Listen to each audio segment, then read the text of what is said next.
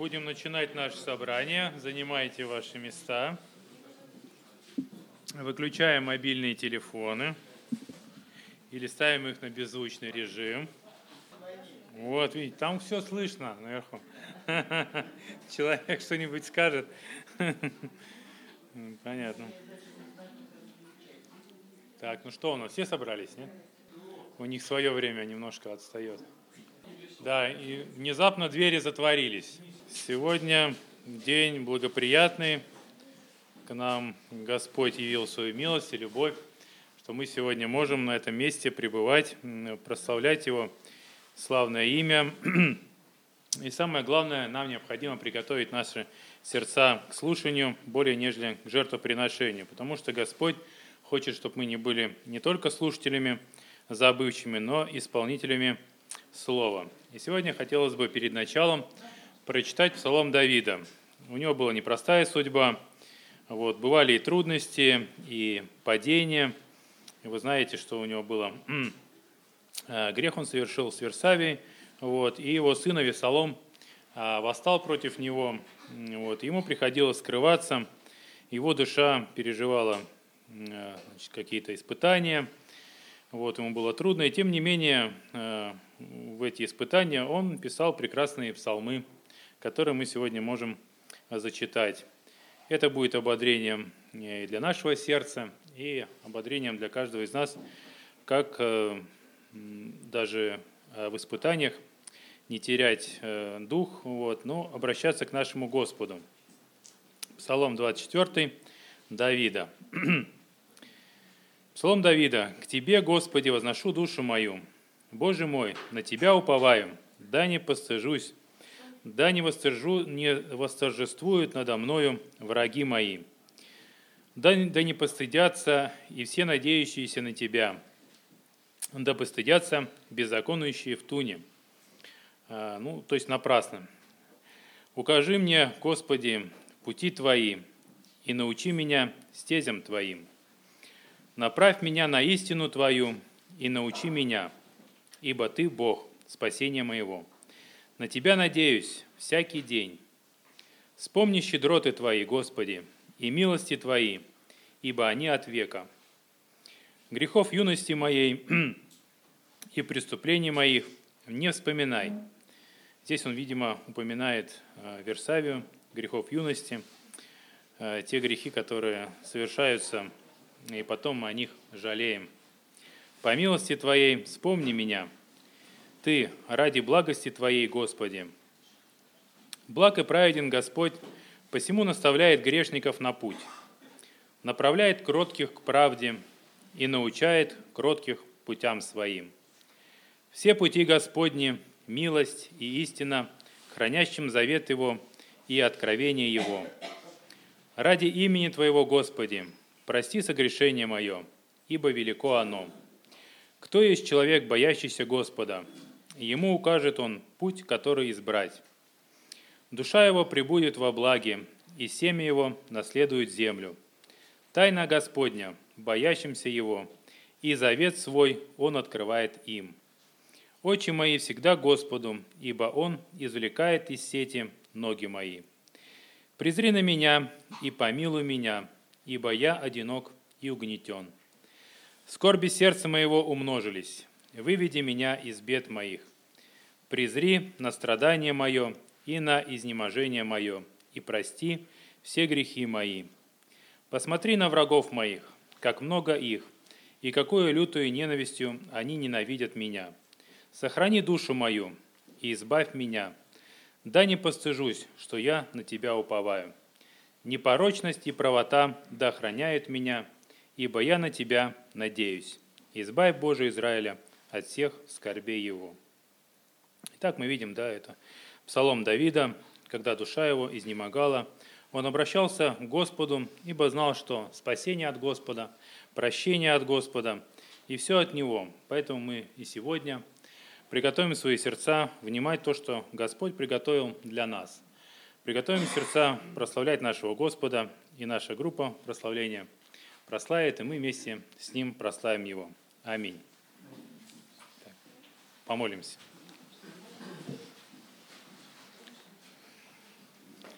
Благодарим Тебя, Господь, э, за Твою милость и любовь к нам, Господь, за то, что Ты еще собираешь нас, как птица, птенцов своих, под крылья свои.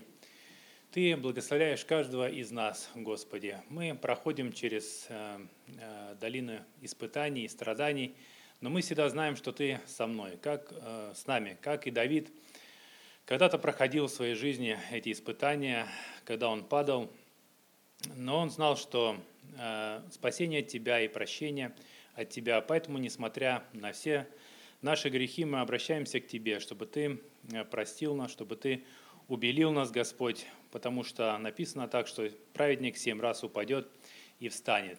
И мы прибегаем сегодня к Тебе, Господи, чтобы Ты осветил каждого из нас, осветил наши души, наши сердца, Господь, чтобы мы приближались к Тебе, и наши одежды, они убелялись, Благослови, Господь, всех страждущих, всех, где нуждается в Тебе, Господи. Э, уврачуй раны наши. Благослови, Господь, нас не унывать, э, не терять надежду, но пребывать в Тебе всегда и во всем, Господь, полагаться только на Тебя. А мы благодарим Тебя и славим нашего Бога, Отца и Сына и Святого Духа. Аминь. Приветствую вас, дорогие братья и сестры. Хочу, чтобы мы сегодня порассуждали на тему, которая меня э, касается последние дни. И э, я несколько писем написал, написал несколько писем, которые еще не отправил. Вообще это хорошая э, практика, да, не, не отправлять сразу письма. Особенно, особенно такие письма со сложными построениями. И, возможно, ну, э, такие, которые могут вызвать э, как, как, какие-то реакции у людей, которые их получат. Но так или иначе, э, речь идет о, о том, что, что я вижу в жизни, э, что я оцениваю в жизни своей или в жизни человеческой как успех. Успех. От этого очень много зависит вы понимаете. Конечно, да? Потому что э, мы, мы хотим, чтобы в жизни нашей был успех. И это вполне нормально. Наверное, можно себе представить, что есть люди, которые не хотят, чтобы был в их жизни успех. Но это ненормально. И Господь хочет, чтобы в нашей жизни был успех. Другое дело, бывает трудно нам разобраться – в том, что же такое успех, что он значит для нас, достигли ли мы этого успеха, и э, как нам дальше жить, куда нам дальше идти. В общем, во всем этом мы разбираемся с большим трудом, правда же? И э, путаемся, ошибаемся, жалеем о, о совершенных шагах, но Господь жив.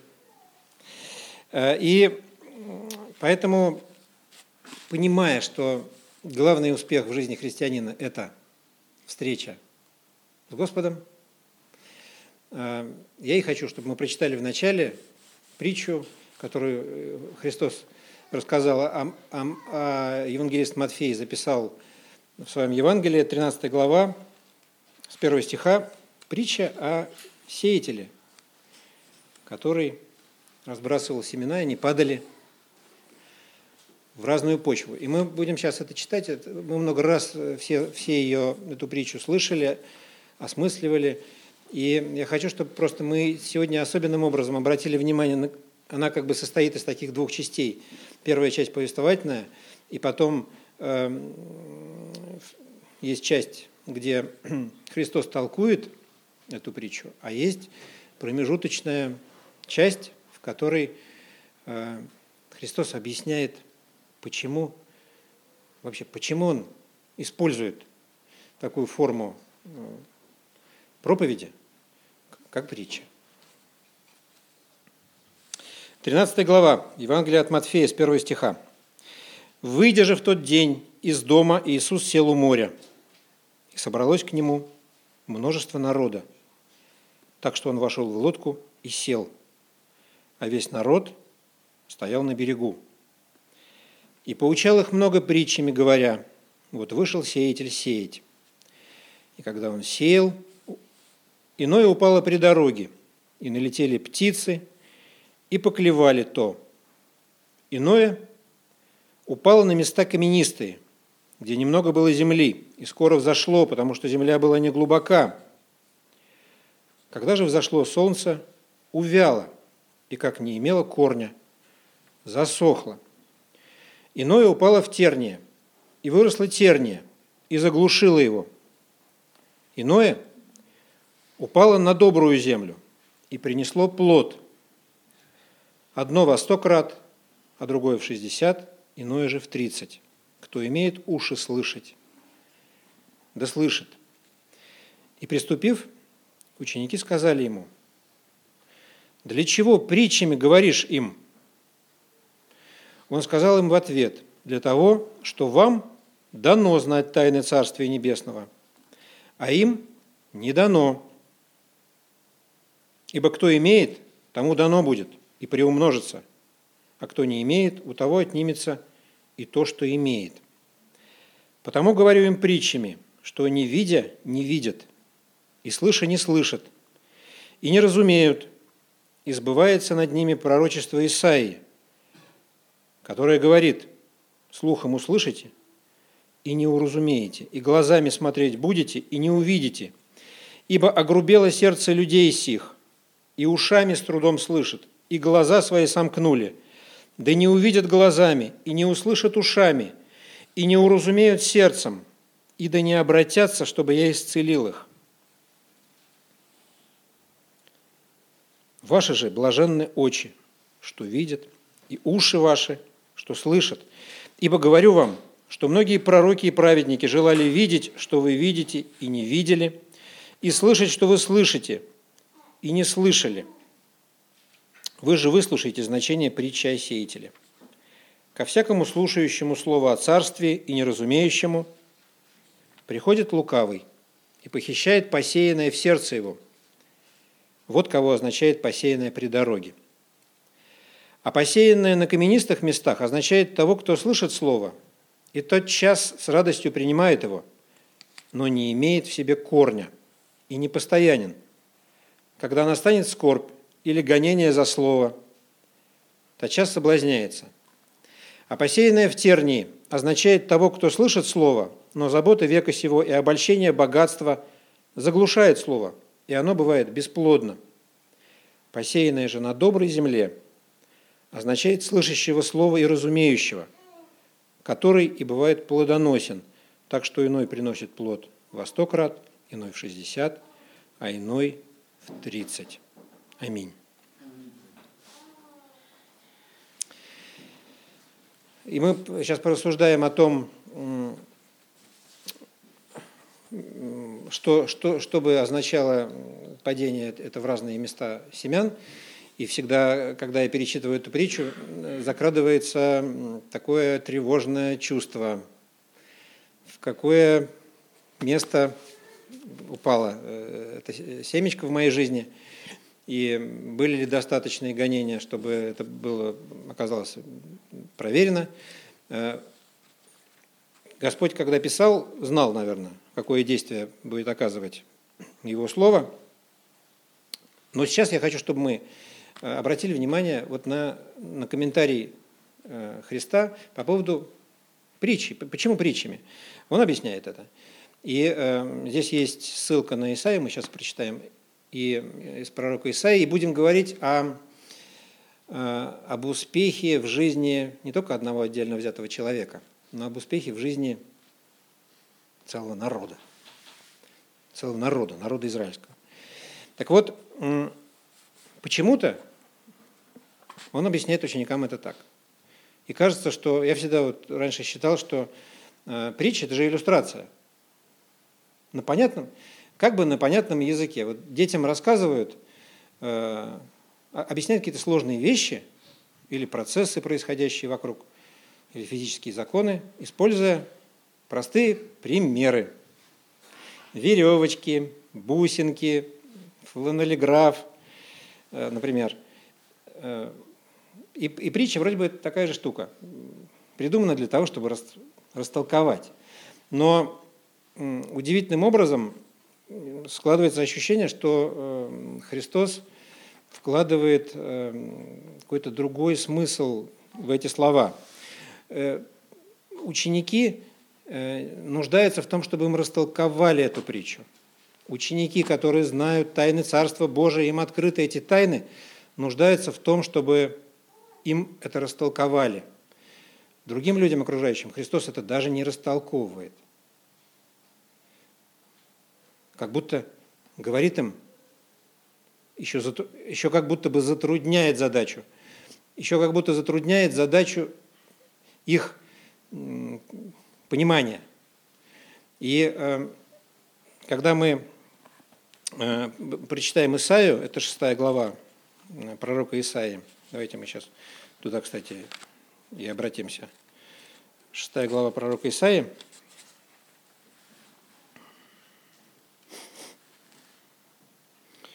И здесь с 8 стиха по 10 будем читать мы. Шестая глава Исаии с 8 по 10. «И услышал я голос Господа, говорящего, кого мне послать, и кто пойдет за нас, для нас? И я сказал, вот я, пошли меня. И сказал он, пойди и скажи этому народу, слухом услышите и не уразумеете, и очами смотреть будете и не увидите, ибо огрубело сердце народа сего, и ушами с трудом слышат, и очи свои сомкнули, да не узрят очами, и не услышат ушами, и не уразумеют сердцем, и не обратятся, чтобы я исцелил их. Аминь. А, и в современном переводе, в современном переводе там даже есть немножечко э, э, эти слова звучат с таким э, с таким повелением пророку сделать так, чтобы не услышали, сделать так, чтобы не увидели, сделать так, чтобы, чтобы огрубело это сердце и пришло наказание. И здесь есть тайна общения человека и Бога. Тайна, которую, может быть, нам до конца будет и не понять, пока мы здесь. Есть тайна удержания смыслов от людей, которые не готовы их воспринять э, до времени, э, тайна э, откровения, тайна участия в жизни человека – Оказывается, недостаточно просто встретиться. Это, это недостаточно для человека просто, чтобы считалось успехом то, что он встретился с Господом. Потому что все семена – это означает встречу. Да? Все семена, которые упали, они все означают встречу. И эта встреча не всегда успешна. Как это узнается? Это узнается, как мы читаем, и так сказал Иисус, узнается – как ни странно, по плодам. Да, это тут в прямом переносном смысле. Плодоношение э, как, как образ плодоношения, как образ жизни христианской. Если появляются плоды, если появляется корень, как говорит здесь Христос, э, значит, это слово проникло в сердце, и человек обратился к нему – это означает такие коренные изменения, которые меняют жизнь человека абсолютно, переворачивают с ног на голову. Э, происходит, да, вот как раз и происходит, что называется покаяние, обращение. Покаяние по-гречески означает обращение, да? поворот на 180, разворот, абсолютный разворот. Такой разворот, который в жизни человека становится сильнее внешних обстоятельств, мнений, Эм, таких вот э, э, ситуаций, как э, палящее солнце, неудобство, мнение посторонних людей. Такой, такой поворот, который эм, заставляет жизнь человека эм, оказаться полностью измененной, переделанной, перестроенной. Такой поворот, который означает соединение с Богом и подчинения себя Ему. И я верю в тайну этого события, покаяния, э, в тайну, которая переменяет человека полностью, которая рождает его заново, которая делает его каменное сердце полотяным. Э, от чего нас, э, от чего нас предупреждает Господь? От чего Он хочет нас уберечь этой притчей? Чему Он нас хочет научить? Быть внимательными, быть внимательными к себе и к окружающим – испытывать свое сердце. Он говорит нам, что успех э, – это наш внешний человеческий успех, это лишь э, отражение того успеха внутреннего, который э, происходит в нашей духовной жизни. Интересно, что я все время не очень хорошо знаю биографию Стива Джобса – Э, вот этого отца и родоначальника и вдохновителя компании Apple. Э, а очень часто это э, обычное место, что называют, его приводят в пример как очень успешного человека, который повлиял на, на мир, изменил мир. Конечно, изменил, ну, еще бы, да, теперь. Всем это очевидно, что эти, эти, эти гаджеты заполнили все пространство э, и вмешиваются в нашу жизнь постоянно, ее меняют. Но вот, когда я размышляю о том, успешен ли он был, я себе должен сказать честно, признать честно, что я не знаю, был ли он успешным, э, потому что его успешность может быть только проверено тем предназначением, которое э, определил о нем Господь. Вот если произошла в его жизни встреча с Господом, и все, что он создал, это великое, большое, эту экономическую империю, э, эти чудеса там, технологического прогресса, прогресса, если все это э, развивалось вот в рамках его предназначения, то он супер успешный человек. Но если он сделал все это великое поперек э, предназначения своего, то это супер неудача, это, это, это провал. И, и независимо, как э, богат или беден человек, независимо, насколько он там многодетен или бездетен, независимо от, от того, э, как он одет, его успешность определяется соответствием его жизни, его предназначению. Это легко сказать, а как понять, да, где предназначение? К этому мы и призваны. А, и первый, первый шаг на пути понимания своего предназначения – это встреча с Господом и обращение к Нему, принятие Его в свое сердце. Поэтому так важно – так важно э, этого желать. Э, и вот эта первая часть, я хотел бы ее завершить таким образом, что чтобы мы проверяли свои планы жизненные, заглядывали вперед, в будущее, советуясь с Господом, понимая, что только с Его участием, с Его присутствием успех этот возможен, он состоится. И он может быть, кстати говоря, не совсем таким, каким нам вообще кажется успех. Вот. И э, поскольку я письма-то писал людям неверующим, пусть Господь благословит этих людей, а это будет формой э, свидетельства, да? моего свидетельства им. Не знаю, может, меня уволят. Вот. Э, и теперь давайте мы порассуждаем о судьбе целого народа. Вот в жизни, в жизни израильского народа был, был успех. Был успех. Вообще, евреям немножко повезло, потому что Господь назвал их своим народом. Ну почему нет, да? удивительное обстоятельство. Правда, первый, первый человек, родоначальник всех евреев, был не совсем евреем, да, Лев, я, я так понимаю? То есть евреи не совсем от, от еврея произошли. Лев. Лев отмалчивается и улыбается в бородку. Да. Вот э, действительно, э, об этом говорит и апостол Павел, да ведь, что мы дети Авраама по вере. Мы дети Авраама по вере, и об этом удивительном слиянии мы еще сейчас поговорим, потому что мы, Господь взял нас и, и прилепил к своему народу.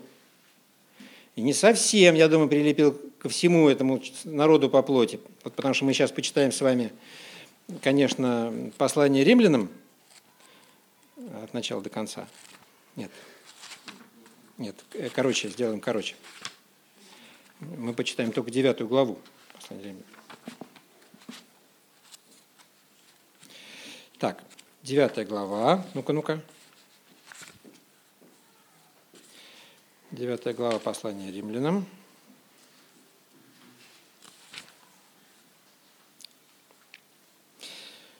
С 27 стиха мы почитаем до конца, там до 33. С 27 до 33 это 9 глава послания к римлянам апостола Павла. А Исаия, на сегодня везде Исаия, провозглашает об Израиле.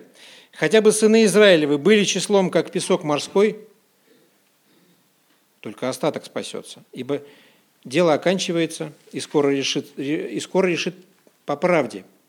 Дело решительное совершит Господь на земле. И как предсказал Исаия, если бы Господь Саваоф не оставил нам семени, то мы бы сделались как Содом и были бы подобны Гаморе. Что же скажем? Язычники, не искавшие праведности, получили праведность. Праведность от веры. А Израиль, искавший закона праведности, не достиг закона праведности. Почему? Потому что искали не в вере, а в делах закона, ибо приткнулись, а камень преткновения, как написано, вот полагаю все они, камень преткновения и камень соблазна, но всякий верующий в него не постыдится. Аминь. Всякий верующий в него не постыдиться. И, кстати, написано это, это же слова из, э, это же слова из Ветхого Завета. Да, понимаете, еще христиан в помине не было. Но всякий верующий в Него не постыдится. И э, получается, что Господь этот свой народ, этих людей, которыми Он назвал детьми, эм, расширил и взял себе э,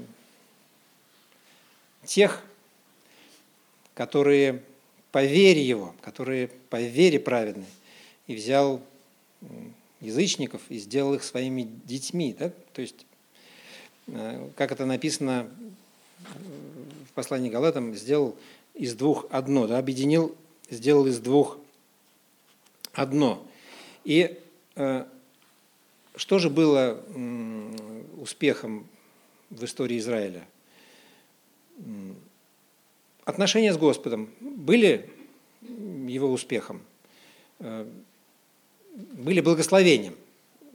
Э, если читать книги царств, э, то видно больше царей, которые не следовали за Господом, чем тех, которые были ему послушны. Да, это такая цепочка. Так или иначе, как написано, и мы будем еще это читать, место в Евангелии от Иоанна, в первой главе, пришел к своим, и свои не приняли его. Не значит, что все. Не значит, что все. Апостолы же были евреями. Не значит, что все, но э, это было неким массовым явлением. Да? Большое число или большее число не, не поняло и не приняло э, Христа. И это создавало боль в сердце Господа. И это расходилось с его ожиданиями. Сказал я сейчас, э, и понимая, что у Господа все дни как один день, да, и он видит одновременно и настоящее, и прошлое, и будущее. Э, и вроде бы, не, и вроде бы у него поэтому не может быть разочарований, тем не менее, В его сердце есть и боль, и, и разочарование, и ожидание удивительным образом.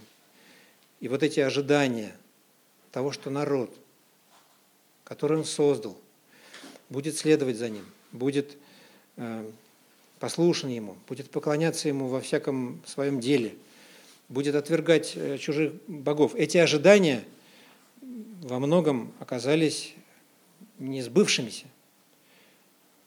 Это э, в этом загадка и в этом трагедия большая.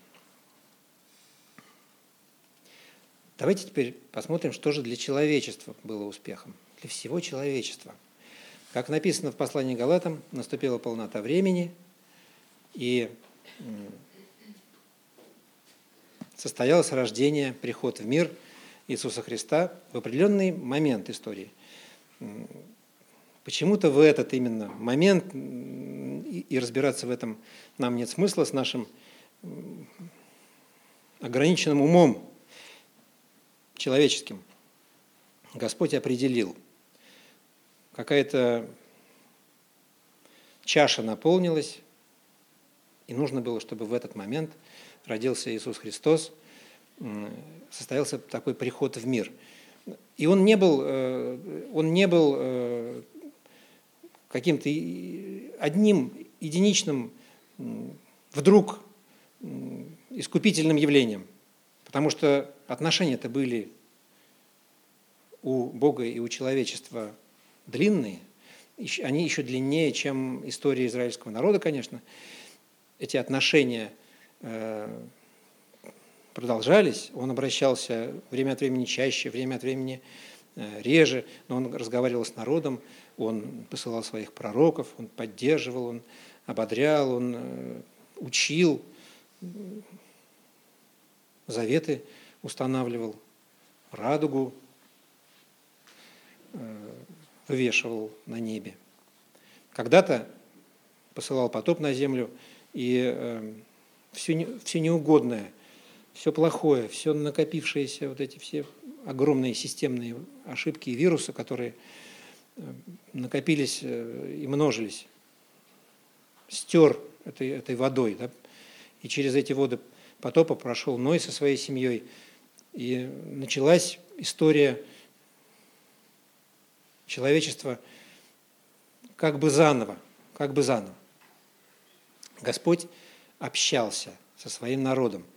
И это большой успех, что у человечества был этот шанс эм, видеть это общение, видеть э, действия Божьи в истории – и я хочу акцентировать ваше внимание на том, что э, Господь ведь не случайно так много, так много напоминает нам о событиях и о людях, с которыми связано его, с которыми связано его имя.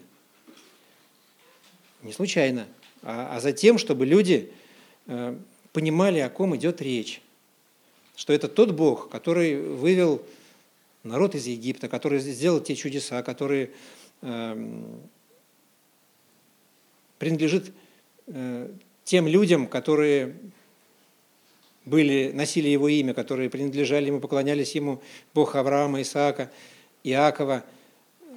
Он сознательно себя персонифицирует, он следит ревностно за тем, чтобы не началось поклонение или следование за кем-то другим, да, думая, что следуешь за, за ним, вдруг следуешь за кем-то другим. Он хочет, чтобы, как Бог ревнитель, он хочет, чтобы, и знает, что это очень важно, чтобы исследование происходило, и отношения были именно с ним, исследование было именно за ним. И человечество вот так встречалось, падали семена, э, они прорастали где-то, где-то терния заглушала их. Так или иначе, э, в судьбе человечества есть и эта длящаяся история отношений с Господом, и есть такие ключевые моменты этой истории отношений. Самый главный из которых – это, конечно, э, рождение и смерть Иисуса Христа.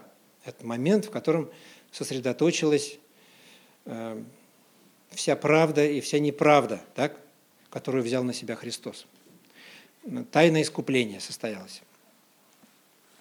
И мы сейчас прочитаем с вами из первой главы Евангелия от Иоанна несколько стихов с 9, с 9 стиха. По 13, с 9 по 13. Пусть они наполнят нас э, ощущением причастности Господу, ощущением причастности э, к Его избранному народу, который, вот я так верю, что этот избранный народ э, состоит из истинно верующих в Него, евреев и неевреев, ну, с которых одно, э, создано одно. И пусть этот, этот текст вдохновит нас, потому что мы все разные, у нас очень разные обстоятельства, у кого-то более легкие, у кого-то более трудные, у кого-то вообще непреодолимые. И тем не менее, мы должны э, это признать для себя, что в нашей жизни, в жизни каждого из нас состоялось это чудо рождения, воплощения Господа, принятия Его. Э, это чудо божественного успеха. То есть самое главное, что должно было произойти в нашей жизни, оно уже состоялось. Оно уже состоялось, потому что мы узнали Господа и уверовали. Я знаю людей, которые очень хотят, но не могут. Но не могут. Не могут. А мы даже сильно и не старались, может быть. Господь просто взял нас и поцеловал в темечко, да? И это состоялось в нашей жизни удивительным образом. И вот все, что дальше происходит с нами, наши земные дела, работа, соседи, удачи, неудачи, э, разочарования, мечты, все это проекция той победы, того успеха. Этот свет должен пронизывать весь наш путь. Он должен, ну, должен рассеивать всякую грусть. Как, бы, как хорошо это звучит, да? Э, только что глаза вытер, э, буквально, да? Плакал. Это должно развеивать нашу грусть, потому что это большое счастье, то, которое, то, то счастье, то богатство, которым мы обладаем. Давайте прочитаем. С 9 стиха. «Был свет истинный, который просвещает всякого человека, приходящего в мир. В мире был, и мир через него начал быть, и мир его не познал. Пришел к своим, а свои его не приняли. А тем, которые приняли его, верующим во имя его, дал власть быть чадами Божьими, которые не от крови, не от хотения плоти, не от хотения мужа, но от Бога родились. Это про нас написано. Давайте помолимся.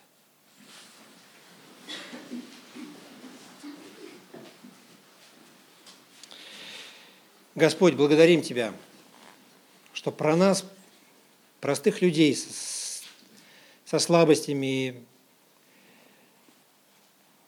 всякими привычками,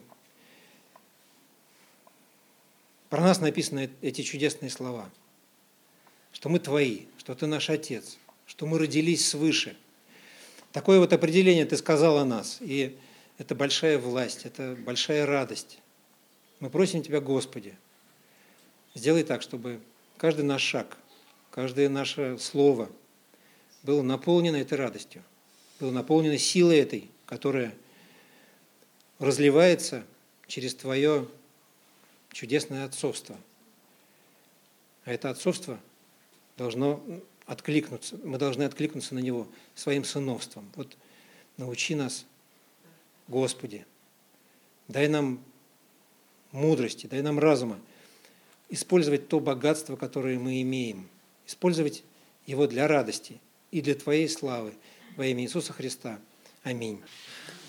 Игорь говорил о предназначении. Буквально сегодня сейчас ехал, когда в метро, на телефоне смотрел, YouTube мне предложил посмотреть ролик, найти свою цель за 10 минут. Вот я жалею, что не так не успел посмотреть, а то бы я вышел, уже был бы готов.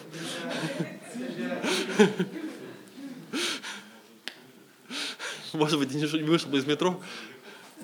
Вот. А, хочу немножко продолжить развить, кстати, по поводу евреев. Авраам назван евреем в 14 главе э, Бытия, так что там Авраам, к Аврааму еврею пришли уже люди. Так что, кстати, Авраам был евреем. Хотя он был еще и Акадом, из, из э, царства Акадского, судя по истории, вышел оттуда. Но первый еврей. А, Хорошо, но это уже о другом. Вообще вопрос такой, вот, на самом деле мы сейчас говорим вот про евреев. Вчера у нас проходила подростковая встреча, когда дома тоже обсуждали мы. А, сейчас они начали готовиться в марте месяце, в начале будет, в мае, а, в мае, вернее, в мае месяце, да, в начале мая будет проходить а, такой библейский брейн-ринг а, в Колбино едем, в Колпино, вернее, едем туда, там с разными тоже подростковыми командами, посмотрим, на что мы способны. Вот, тема патриархи. Авраам, Исаак, Яков, э, да Иосиф, в общем. Вот э, начали разбираться, естественно, в жизни Авраама немножко покопались. И вопрос, для чего все это нужно? Почему вообще нам нужно изучать, читать про тех же евреев, э, постоянно к ним обращаемся каким-то образом? Тема такая, вот вообще насколько нам, христианам, это нужно, потому что э, есть те, кто, на мой взгляд, Э, уходят и занимаются, вот э, берут, говорят, вот, знаете, мы выкинули очень много из Библии, давайте смотреть внимательно, читать Ветхий Завет. Вот что-то написано там, например, про субботу, про шаббат. Вот, а у нас есть шаббат, у нас же не шаббат, мы воскресенье, это правильно или неправильно? А вот десятину в церковь приносим или нет? И начинают какие-то вещи, которые были связаны, собственно, с израильским народом, нести в церковь. И, на мой взгляд, это не совсем верно. Можем об этом потом отдельно поговорить. Да? То есть есть подход там, единого закона, у Бога есть разные подходы к разным народам. И с израильским народом у него есть свой подход был, и те заповеди и те принципы, которые были даны израильскому народу, не значит, что они автоматически относятся к нам. Потому что тогда нам нужно взять на себя будет и все проклятия, которые были сказаны им, а вот к этому мы в основном не готовы.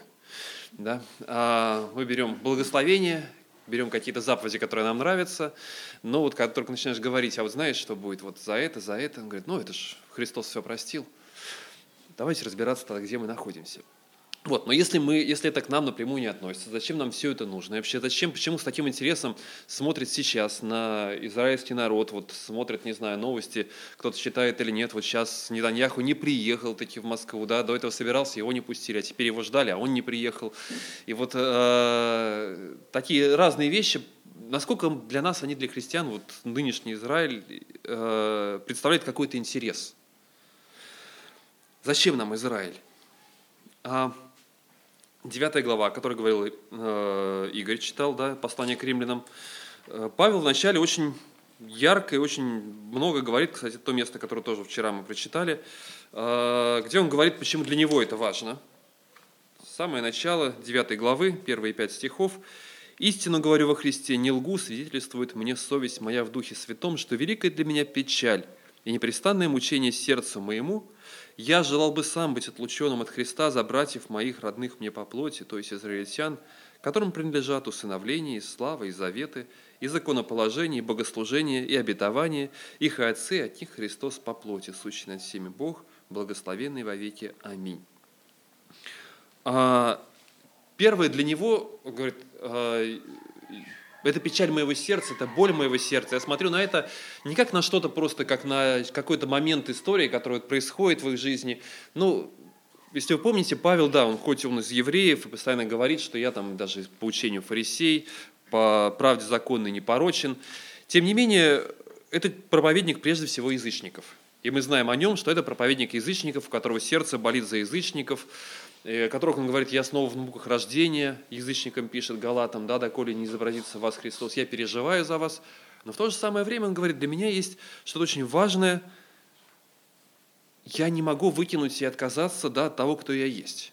Я не могу отказаться от того, что я еврей, я не могу выкинуть это из своей жизни, да, и для меня печаль и переживание, но более того, не только говорит, что это ну, особенность, как, наверное, у каждого человека должна быть за свой народ, за русский народ, за якутов, там, ну, хотя корни тут не только якутские, да, но все равно, то есть э, у нас есть какие-то связи, когда мы размышляем о молдаванах, да, еще о ком-то, у нас есть свои какие-то мысли, да, а что для нас важно, ближе то или другое, для него есть что-то еще особенное. Он все-таки выделяет и говорит, это не просто близкие мне, родные мне по плоти люди, он говорит о том, что есть в замысле Божьем особое место для них, потому что им принадлежат, кстати, не только принадлежали когда-то, да, им принадлежат усыновление, 4 стих, да, и слава, и заветы, и законоположение, и богослужение, и обетование, их отцы, то есть вот те самые праотцы э, Авраам, Исаак и Иаков, и от них Христос по плоти, сущий над всеми Бог. Он говорит, то, что Бог сделал через них, это что-то особенное. У него был особый замысел, и Бог раскрывал его через израильский народ. Он работал, дал им обетование, усыновил их, сделал их своим народом, особым народом сделал их своим народом, дал им особую славу, заветы заключил с ними, какие-то договоры. У Бога есть особое взаимоотношение с этим народом. То, о чем пишет Павел. Это те отношения, которые, а, которые не похожи ни на что другое. Но он не останавливается только на этом. Он не говорит только, что... Потому что через некоторое время возникла и э, церковь восприняла такую идею, и если посмотреть, э, уже второй, третий век, Иустин, один из таких апологетов христианских, э, так называемый его диалог с иудеем Трифоном, где он уже очень активно и четко говорит, знаете, время израильского народа прошло, теперь мы вот усыновлены, мы теперь здесь, это наше место, и Бог выполнил свои обещания, как бы вот они свою роль, то, что они должны были сделать, они сделали – они донесли до нас завет, Христос через них родился, и теперь мы все стали вот Израилем, новым Израилем, а время старого Израиля прошло, давайте закроем просто эту главу и будем двигаться дальше. И такой подход существовал, на самом деле, 2000 лет практически в христианстве, это был основной, э, основной подход, который существовал, который действовал, по которому жила церковь. Почему церковь э, так спокойно и легко да, восприняла, например, э, приход национал-социалистов в Германии да, с их идеей уничтожения расовой чистоты. И главная расовая чистота заключалась в том, чтобы уничтожить евреев, убрать их побольше, потому что их время прошло. Вообще, как они могут еще существовать, если у Бога есть новый завет с нами? Если у него есть договор с нами, то что они тут делают вообще? Они мозолят глаза, про них давно пора забыть, сбросить их вообще в, со свалки, да, на свалку истории, а убрать их Это то, что привело к тому самому Холокосту, да, то, что привело к уничтожению а, миллионов евреев. А, и то, почему в христианских, в христианских странах это происходило очень активно. Это происходило в протестантской Германии, в католической э, Польше, это происходило, как ни странно, э, в православных странах.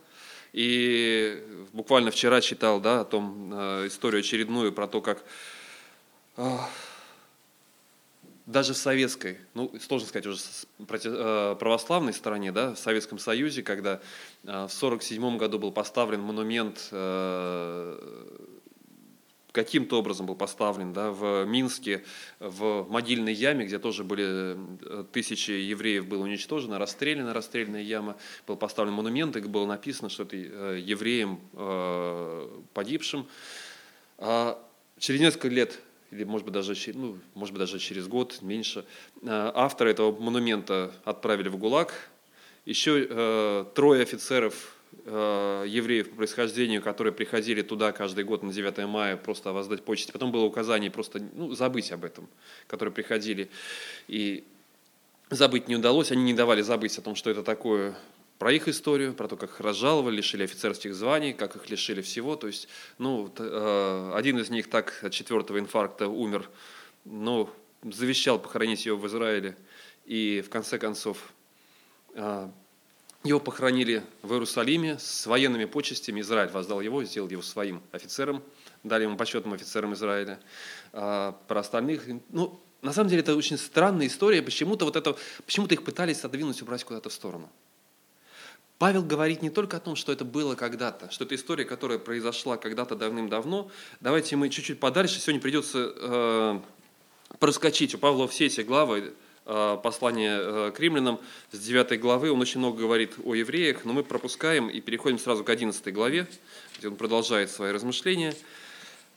Э, тоже с первого стиха начнем. 11 глава.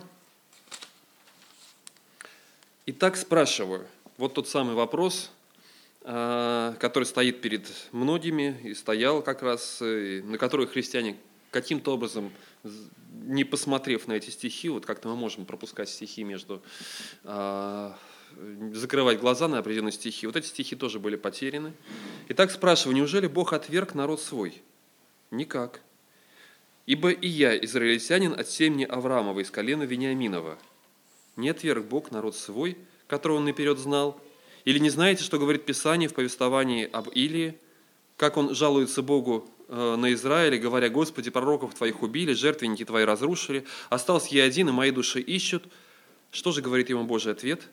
«Я соблюл себе семь тысяч человек, которые не преклонили колени перед Ваалом, так и в нынешнее время, по избранию Бога, благодати, сохранял, э, сохранился остаток». Следующее он говорит, в настоящее время – у Бога есть замысел. И так же, как когда казалось, что весь Израиль пал, забыл там, про все обетования, когда все поклоняются идолам, Бог продолжал работать. Хотя никто этого не видел. И даже когда Илия переживал и говорил, что я один остался, он говорит, ничего подобного. Ты просто не видишь, как Бог работает со своим народом. Есть семь тысяч тех, о ком ты не знаешь.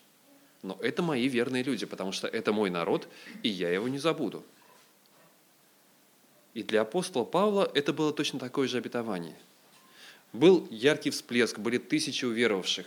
И в какой-то момент, вот по статистике, если так посмотреть, э, по некоторым математическим расчетам, в Израиле было, а, в Иерусалиме, по крайней мере, было до половины уверовавших в, в Мессию. Не знаю, много ли таких народов, где подобные вот так искренние люди первого поколения, которые так массово обращаются к Богу. Но тем не менее он понимал, что все равно это не то, что должно быть. Он говорит, знаете, я перед вами свидетель, Бог продолжает работать в своем народе, и кроме меня есть еще, так же, как были, было времена Илии, есть то, что вы не замечаете и не знаете. Есть большая работа, которую никто не видит. Это его второй принцип и второе э, указание, да, что есть живой остаток, и он всегда будет, и в этом верность Бога. Итак, это прошлое, через них Бог сделал огромное, э, огромное дело, подготовив человечество к приходу Христа. Это настоящее. Бог работает даже там, где мы не видим, и делает то, что мы не знаем. есть еще будущее. А, сейчас есть а, такая вещь, наверное, кто-то уже с ней столкнулся, кто-то нет, а, как так называемая кредитная история. Да? Человек, который хоть раз берет кредит, на него заводятся у него определенные данные, да, как ты его возвращал, этот кредит, сколько ты взял, и вся эта кредитная история идет вместе с ним, э, тянется, там, банкротство твое, если ты вдруг признал, что не можешь платить по кредитам, все записывается, и на основании этого решают, можно ли тебе доверять новый кредит выдавать, новый или не надо. А для Павла вопрос Израиля – вопрос отношения к израильскому народу, вопрос э, избрания Израиля и особого замысла Божьего, это вопрос, по сути, такой же кредитной истории, которую, которую мы можем проследить и по которой мы решаем, можем ли мы доверять Богу. Давайте прочитаем послание к римлянам, 11 э, главу с 25 стиха. Нам приходится пропускать многие вещи сегодня, многие отрывки. Э, итак, 25 стих – Ибо не хочу оставить вас, братья, в неведении о тайне этой, чтобы вы не мечтали о себе, что ожесточение произошло в Израиле отчасти до времени, то есть не весь Израиль отпал, и это только до времени, пока войдет полное число язычников. И так весь Израиль спасется, как написано, придет от Сиона Избавитель и отвратит нечестие от Иакова. И этот завет им от меня, когда сниму с них грехи их. В отношении к благовестию они враги ради вас, а в отношении к избранию возлюбленные Божии ради отцов. Ибо дары и призвания Божии непреложны. Как и вы некогда были непослушны Богу, а ныне помилованы по непослушанию их, так и они теперь непослушны для помилования вас, чтобы и сами они были помилованы. Он говорит, дары и призвания Божие непреложны. Это обетование Божие. Это принцип, это заповедь Божия, которую Бог, это то, что Бог задумал, то, что Бог сказал, то, что должно произойти. И раз это так, то говорит, мы, если ты отвергаешь эту часть, если ты говоришь по какой-то причине, что замысел Божий закончился, то, что Бог обещал Израилю, это одно, но Он поменял, сейчас это Он передал нам, можешь ли ты быть уверен по поводу себя? По поводу того, что, что Бог сказал тебе, что не оставлю тебя, не покину тебя, что это тебе, к тебе относится, и что Он не оставит, на самом деле не покинет себя. Можешь ли ты быть уверен в спасении, что раз Он сказал, что тебе сказал, что верующий в него будет спасен, что это так и произойдет, или, может быть, он тоже передумает и скажет, «Ну, знаешь, я твое спасение передам еще кому-нибудь, у меня есть свой замысел. Если мы доверяем Слову Божьему, если мы твердо стоим, то мы должны сказать, значит, слова Божьи по отношению к Израилю, они точно так же верны. Или наше положение пред Богом неустойчиво. Или мы должны постоянно бояться и трястись, что вдруг Он поменяет свое мнение какое-то, и какое-то наше непослушание, какое-то наше неповиновение или наш поступок, Он отвратит его от нас, и мы окажемся опять, ну, мы скажем, ладно, оказывается, у него есть кто-то получше, чем мы. У Бога есть свой замысел который он раскрывает и который мы не можем понять. Если посмотреть 11 главу, он говорит, что даже вот это ожесточение или неприятие, которое есть, это часть замысла Божьего. А, мне приходится беседовать, у меня есть замечательный мой друг, э, с которым мы много общались, и очень много хороших вещей, но я понимаю, периодически он пишет, э, вижу в Фейсбуке его статьи, его понимание от Израиля. И когда он говорит совершенно справедливые вещи, в принципе, показывая да, на недостатки, которые там есть. Он говорит про Израиль про, как про светское государство, говорит о том, что там есть люди, которые, ну вот посмотрите, там этот э, парад гордости так называемый, да, который прошел там где-то в Тель-Авиве или в Иерусалиме попробовали провести. Там еще какие-то вещи, все эти вот, да, гомосексуалисты, которые прошли, вот еще что-то. И он говорит, ну разве это Божий народ? Ну разве это вот это на самом деле, вот можно ли говорить о Божьем народе, вот э, вот по-настоящему дети Авраама, вот это мы тут, те, кто верит в Бога, те, кто следует за Ним сейчас. И вроде бы и да, но с другой стороны, призвание Божие, то, что мы видим в послании к римлянам, то, что принципиально для апостола Павла, оно не зависит от наших поступков. Это просто действие Божие, милость Божия. И Бог сказал, что я приведу. Не потому, что они хорошие и лучше всех остальных. Не потому, что это какой-то особый народ с особыми какими-то способностями, с чем-то еще, а потому что потому что это его обещание. И если я доверяю ему здесь, значит, я должен доверять ему и в другом. Если я отказываюсь от его обещания в одном, я должен отказаться от обещания в другом. Обещаний много. Артем придется кое-что пропустить, но давайте хотя бы одно. Э, Иеремия 31 глава.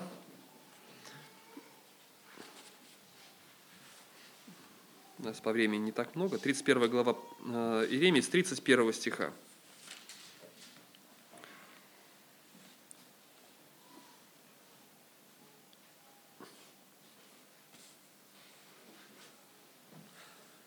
«Вот наступают дни, — говорит Господь, — когда я заключу с Домом Израиля и Домом Иуды новый завет. Не такой завет, который я заключил с отцами их в тот день, когда взял их за руку, чтобы вывести их из земли египетской. Тот завет мой они нарушили, хотя я оставался в союзе с ними, — говорит Господь. Но вот завет, который я заключу с Домом Израилевым после тех дней, — говорит Господь, — вложу закон мой по внутренность их, и на сердцах их напишу его, и, будут, и буду им Богом, и они будут моим народом. И уже не будут учить друг друга, брат брата, говорить «познайте Господа», ибо все сами будут знать меня, от малого до большого, говорит Господь, потому что я прощу беззаконие их и грехов их уже не вспомню более. Так говорит Господь, который дал солнце для освещения днем, уставы луне и звездам для освещения ночью, который возмущает море, так что волны его ревут, Господь Саваоф имя ему. Если эти уставы перестанут действовать предо мной, говорит Господь, то и племя Израилева перестанет быть народом предо мной навсегда. Так говорит Господь. Если небо может быть изменено наверху и основания земли исследованы внизу, то и я отвергну все племена Израиля, все племя Израилев за то, что они делают. Так говорит Господь. Он понимает, он видит беззаконие. Он видит беспорядки, он видит, как много как много того, что не устраивает его, но он говорит, знаете, есть моя верность по отношению к этому народу. Есть мое обещание и мое решение. Это решение не связано с э, особой праведностью, с особыми поступками, с чем-то таким. Это просто мое решение. И этого достаточно. Для нас, для христиан, должно быть достаточно. Потому что и по его решению каждый из нас получил милость и доступ к Богу. по Его решению, по Его избранию. Каждый из нас имеет доступ на небеса. Если мы принимаем одно, мы должны принять и другое. И именно поэтому, наверное, с таким интересом, с таким восторгом многие восприняли, когда увидели восстановление Израиля. По сути, те же самые слова, которые ученики задали. Они все ли время восстанавливаешь ты, Господи, Царство Израиля? Я не знаю как. Будет ли это государство, или оно должно быть еще раз распасться, еще раз быть собрано? Должно ли произойти что-то еще? Мы не знаем многого в замысле Божьем. Но мы точно знаем, что этот замысел, он реализовывался раньше, и он привел к тому, что в мир пришел Мессия Христос Спаситель. Этот замысел продолжает действовать сейчас, потому что остаток Божий верен, и, оста- и среди Израиля есть остаток Его, который знает только Он, и с которым Он работает. И этот замысел раскроется в будущем. И на этом строится наша христианская, в том числе, уверенность. Потому что Богу можно доверять. Потому что то, что Он сказал, то будет исполнено. И поэтому мне интересно, я, у меня нет готового ответа, когда я смотрю на современный Израиль, да, как это произойдет. Разные схемы рисуют, предсказывают, опять-таки те же книги Откровения там или еще какие-то состыковывают одно с другим пророчество. Я могу многого не знать, но я знаю одно – что то, что Бог сказал, будет, а мы призваны молиться и смотреть на то, как Бог совершает то, что Он задумал. Я предлагаю сейчас нам помолиться, и помолиться об Израиле в том числе, как сказано, просить мира Иерусалима, потому что это то, что, то о чем мы можем молиться, да, то, к чему мы призваны молиться и переживать. И это тот народ, в котором Бог ведет какую-то свою особую работу. Давайте помолимся.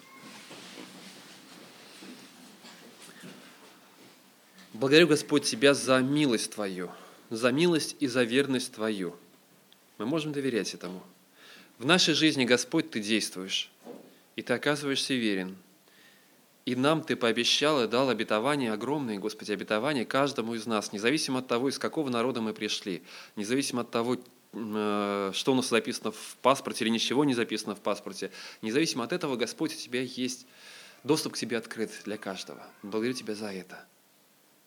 Я благодарю Тебя за то, что у Тебя есть что-то особое, задуманное для Израиля, то, что, может быть, мы даже не до конца понимаем, но Ты показываешь, что Твой замысел, он начался издавна, он продолжается сейчас, и он раскроется в будущем. И мы благодарим. Если возможно, если мы являемся свидетелями этому, Господь, то дай нам видеть, дай нам переживать, дай нам видеть, Господь, как Ты осуществляешь этот замысел. Если еще не сейчас, не в сие время, то, Господи, точно так же все равно ждать, доверяя Тебе, и мы просим Тебя о мире, мы можем не понимать, как этот мир придет, но мы просим о том, чтобы милость Твоя была там, и чтобы пришло сокрушение сердца, чтобы пришло познание Тебя, чтобы пришло откровение и истин Твоя, Господь. Ты задумал, и Ты работаешь, и слава Твоя да будет там. Аминь. Э, дорогие друзья, э, мне просто хочется поделиться э, тем, много есть чего поделиться, но это вот то, что вот сейчас э, такое э, у нас такая возможность великая, что мы слышим вот эти передачи э, и с этого, и здесь, с Питера, вот это, и также с, с этой, с Эстонии, прекрасные передачи – и у кого, конечно, нету вот этой или планшета, или трубка задействована для этого, жаль, конечно. Вы знаете, как ободряешься, когда вот слышишь э, такие передачи дивные. Ну, конечно, многим некогда слушать, ну, даже можно готовить там что-то, особенно женщина, которая дома. Это прекрасные передачи. Вот сейчас были «Как любить друг друга», «Как прощать». И так активно это идет, вернее, так пламенно они говорят об этом. Сестры так говорят, делятся словом. Какие-то свидетельства удивительные. И я поэтому хотела поделиться, чтобы мы бы все как-то приобрели это. Того стоит. Там какие-то восемь или семь я сыну дала денежку, и он купил мне вот этот планшет. И я наслаждаюсь, вы знаете, и до слез, и до радости, по-всякому. и э, дети, там и пение, и все прекрасно. Вот, так что я вот это советую вам, дорогие, потому что это так благословенно. Это не то, что вот э, какие-то там мирские укрепления, а это вот Божьи. Вот, и наши друзья дорогие, там Машенька и, и Лев Осипович, и Осипович, там они очень часто выступают, и я слушаю, и благодарю Бога, что они так могут прославлять Господа. И вот, казалось бы, наш брат, как вот он сегодня говорил, что еврей, евреи сейчас многие-многие прославляют Господа по-современному, по-христиански, вернее. Вот. И еще, если кто-то смотрит очень много телевизор, а там есть такие передачи «Живая природа». Вы, наверное, знаете эту передачу. Так там я просто, вот знаете, года два мне внук говорит, мама, ты слушаешь, смотришь? Бабушка, ты смотришь? Я говорю, нет, мне как-то и не приходит в голову. Посмотри, там о природе, о том, о живой природе, как Господь создал столько прекрасных существ, которых можно и в микроскоп смотреть, которых можно даже рассматривать великие еще с давних времен существа такие. Хотя там все время это процесс эволюции, но сейчас многие стали уже говорить из ученых, что это Бог создал. И еще говорят, что это творение уже великое. Знаете, есть уже сдвиги в этом в науке. И я просто думаю, Господи, неужели это так? Неужели это твое творение? Как они за своими, эм, за потомством, как они ухаживают, как они... Я говорю, что если бы я это раньше видела, может, я от них поучилась бы, как детей воспитывать. Да, вы знаете, прекрасно, просто прекрасно. Вот, так что я вот это вам советую э, смотреть. Это живая природа, и там три передачи. Потом моя планета, но здесь в живой природе там больше. Вот. А моя планета еще там на английском как написано. Ну, слава Богу, что они сами стоят и удивляются, как это могло быть. Такое существо и, во, и наводное, и подводное. Это под водой-то какие существа? Они там семь часов работали под водой – и сколько они там пересмотрели существ, это просто поразительно. Как Господь, только хочется крикнуть, Господи, как Ты столько для человека создал, чтобы мы восхищались Тобой. Ну вот так вот мое такое вот э, отношение к этому. Желаю вам вот э, к этому при, примкнуть. Аминь.